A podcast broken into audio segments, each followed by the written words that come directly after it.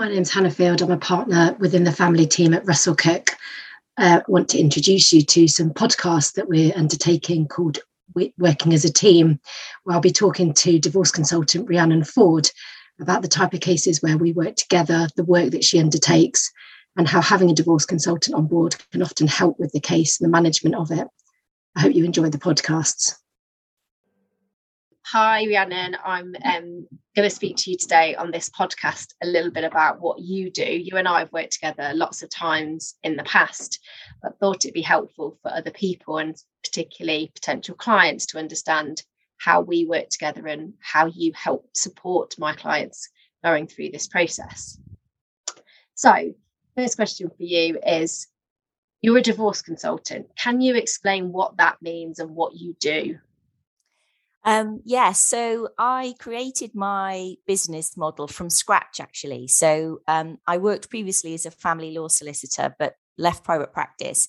And what I do is provide support and guidance for people at all the different stages of the divorce and separation process. So the work that I do sort of complements that of what the solicitor provides. So I don't provide formal legal advice, that's for the lawyers. But what I want to make sure is people have the right help, guidance, good understanding of what to expect about process, how to get ready. So I can provide lots of different help at all the different stages to make sure people feel, I suppose, as calm and comfortable as they can at what can be a really stressful time in their lives. Yeah.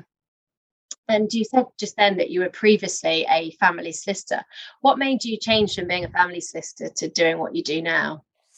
Oh gosh, so it was actually a very personal reason. So my parents got divorced when I was practicing as a solicitor. So I was in my late 20s. And I really saw firsthand at that point how much more help and support my mum in particular needed. So I was able to set her up with a with a solicitor. So she had the legal uh, representation and legal advice but it wasn't just legal advice that she needed. There was so much going on for her. There was practical help she needed emotional support and just sort of more guidance on understanding what to expect how to get ready and how best to work with her solicitor actually. So yeah. i sort of provided that help quite naturally because obviously she's my mum and I wanted her to be okay. And then it sort of became really clear to me that actually there must be lots of other people who could benefit from the same type of help. So that's where sort of the idea came from. And it sort of grew from there, really. Yeah, because it's funny. One of the things we say often when we see clients is we we can't provide you with that additional support, but it's good to have somewhere that we can signpost them to that that can provide that additional support. So I, I can see how it was a natural progression, as it were, the other question I had for you is you trained as a personal development coach before setting up your business. And how does that training aid you in the work that you now provide to clients or the support you provide to clients? Sorry. Yeah, so I found actually um, training to be a, um, a personal development coach really helpful. So I was a lawyer and I knew the legal process and I knew I could provide sort of value with sort of how to explain things and, and making sure people understood what to expect, how to find a solicitor. But what the coaching trainings provided is sort of a toolbox of additional valuable skills to help me communicate effectively with my clients. So yeah. helping to know the right questions to ask and to help them sort of gain sort of clarity in how they think and how they feel. And the coaching sort of sat quite comfortably as well with my legal background because it's very solution focused. So it's sort of where are you now? Where do you need to get to? And then making sure the client feels supported um, along the way. So it's it's a very different approach coaching to say counseling. And yeah. so it fitted more comfortably with sort of my personality and and background to do sort of the coaching side of things rather than think about doing a um, some sort of therapy training. Yeah. Okay. And unlike, say, my job as a lawyer, where I get to the end of the process, we've done the divorce or the separation or whatever we've dealt with, and we've finished the um, dealing with how we're going to say deal with finances or how the children are going to spend time with their parents that my job then ends at that point but yours you tend to continue your work with clients beyond just beyond my job of like right end and it's finished how do you support them after my roles come to an end and your role continues? What do you kind of do to support them in that sense Sure. So, this was one of the things that I really wanted to put in place when I first launched my consultancy practice, because I remembered that when I was in private practice as a solicitor, exactly as you described, your role comes to an end. You, you send the client, you know, the final bill and their decree absolute certificate and the sealed consent order, and then they're sort of left to their own devices. Um, and I was very conscious that, you know, I just remembered that you, you can build up quite a strong relationship with the client and to suddenly then leave them left to their own devices as it were used to mm. sort of mm. sit quite uncomfortably for me because it was it was a really sort of challenging time for them the legal process had finished but it was sort of a a now what happens sort of scenario yeah so what i make sure i do if i've worked with people through the process the legal process anyway i always make sure i have a meeting with my client within a week of the final court order coming through. Right. And that's, I feel that's sort of quite important because normally clients quite naturally are, are absolutely shattered. You know, they've been mm. running on this adrenaline through the legal process. They've been dealing with lawyers and important decisions and and and that sort of thing.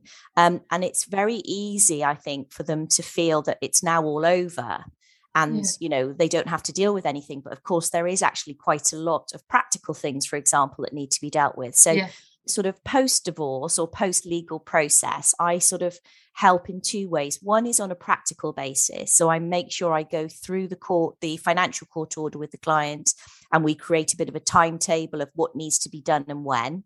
And I can provide sort of quite hands on practical help. So I have viewed properties with clients who've moved house and that sort of thing, which is, you know, quite positive for them to be moving on with their lives. So yeah. there's the practical side of things, but then there's also they're going through this sort of emotional transitional period of they're probably only now having the time and capacity to process the end of their marriage. Yeah. And they probably haven't had time to do that through the legal process and that can hit people quite hard so i want to make sure that there's some continuity for clients so even though the lawyer's role has finished i still want to be there as a constant for them to provide ongoing support yeah. so somebody who totally gets what they've been through from a personal perspective from doing my coaching with them but also from the legal perspective of what was expected of them yeah. and so it's very client led after their divorce. So, you know, they don't necessarily have to work with me for a particular period of time,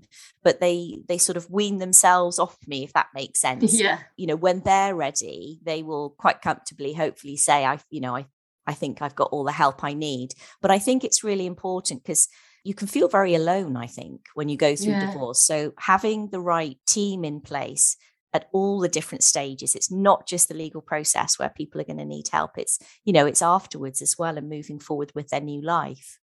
I think that's really key because I think you're right that there's often I know when I send out like the decree absolute or the final consent order, it's this you know this is it. And i often say to them i think you might feel a mix of emotions but they don't i'm not there to support them in a therapeutic manner or in any way that like not, not that you do therapeutic work but in the sense of you're there as supporting them through the next chapter for them and what that means. And it is difficult sometimes i agree with you that you just sort of send them on their way and off they go into the sunset as it were never to know what actually happens so i think it's great that you can provide that additional support when our job ends yours continues beyond that. So I think that's, you know, a really good thing for clients to have that additional support. What do you love most about doing your divorce consultancy work? What's one of your love, I guess is a strong word, but what do you enjoy most uh, about it? It sounds a bit sort of woo woo, I suppose, but I, I really enjoy making a positive difference to people mm-hmm. going through a difficult time the majority of my clients come to me at, at the very early stages. So they might be thinking about separating, or they may have decided to separate, or the decision's been made for them by mm-hmm. their spouse. And they will often be feeling quite confused and probably a little bit overwhelmed about what yeah. happens, what to think about.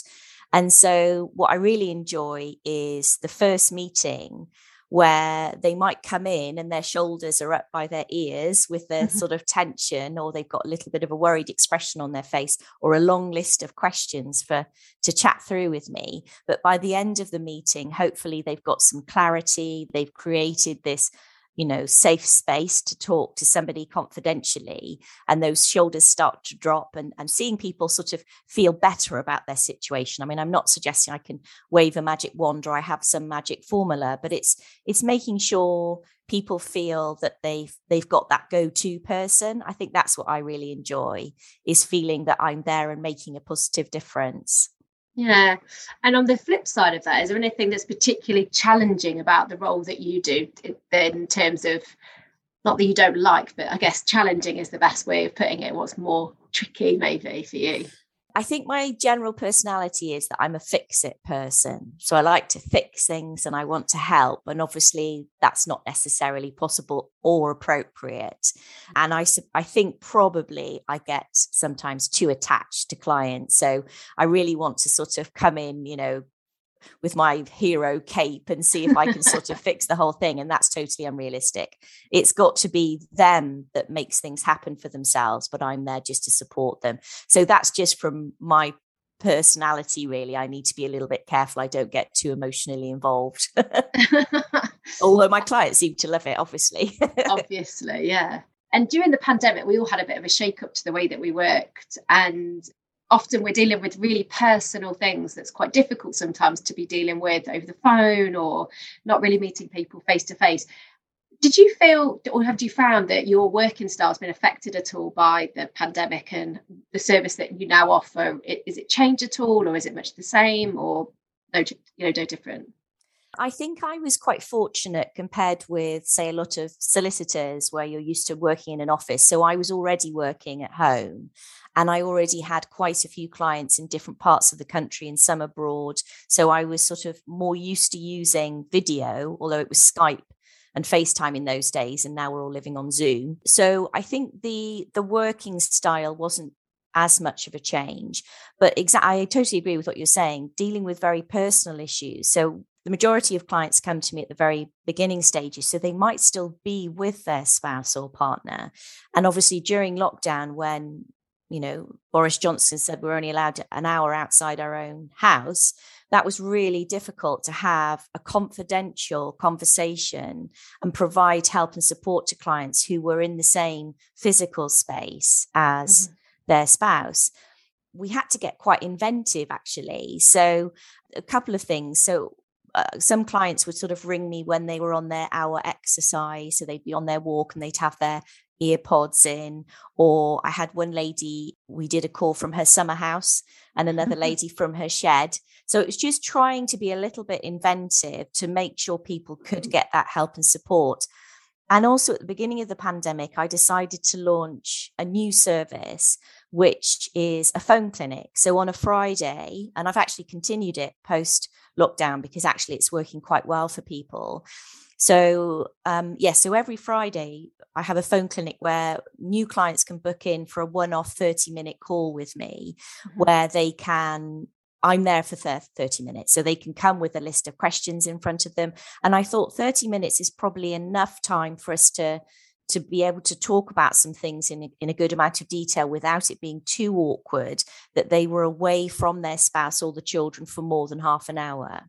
So that's worked quite well for people to make sure that even if it was when they were sitting in their car, when they just done the, the Tesco shop, you know, wherever we could grab some time to make sure people didn't feel alone and stuck because it was you know really intense. For a lot of people it put a lot of strain on a lot of relationships because i think we all struggled understandably with the changes to our lives during the pandemic and so it really showed up where there were problems in a relationship. So it was really tough for a lot of people, I think. Yeah, I think that's really true. Talking about how you grab time and a space to be able to talk to someone confidentially is, is so true. We found that as well, actually, that we were talking to people on their hours exercise. They were like, Can I have half an hour now? And then I'll have half an hour when I get another bit of time to, to get out or sitting in people's cars or all sorts of different places. So I think you're right that it's actually we've had to in a way change, but things like the phone service sound like a great idea to allow people an opportunity, like a space to be able to fire off those questions that they probably have been holding inside for a very long time. Um, Rhiannon, it's been really useful talking to you about what you do and how we work together, and uh, look forward to speaking to you again, hopefully soon, about other w- ways in which we work together. Thank you. Thanks for inviting me.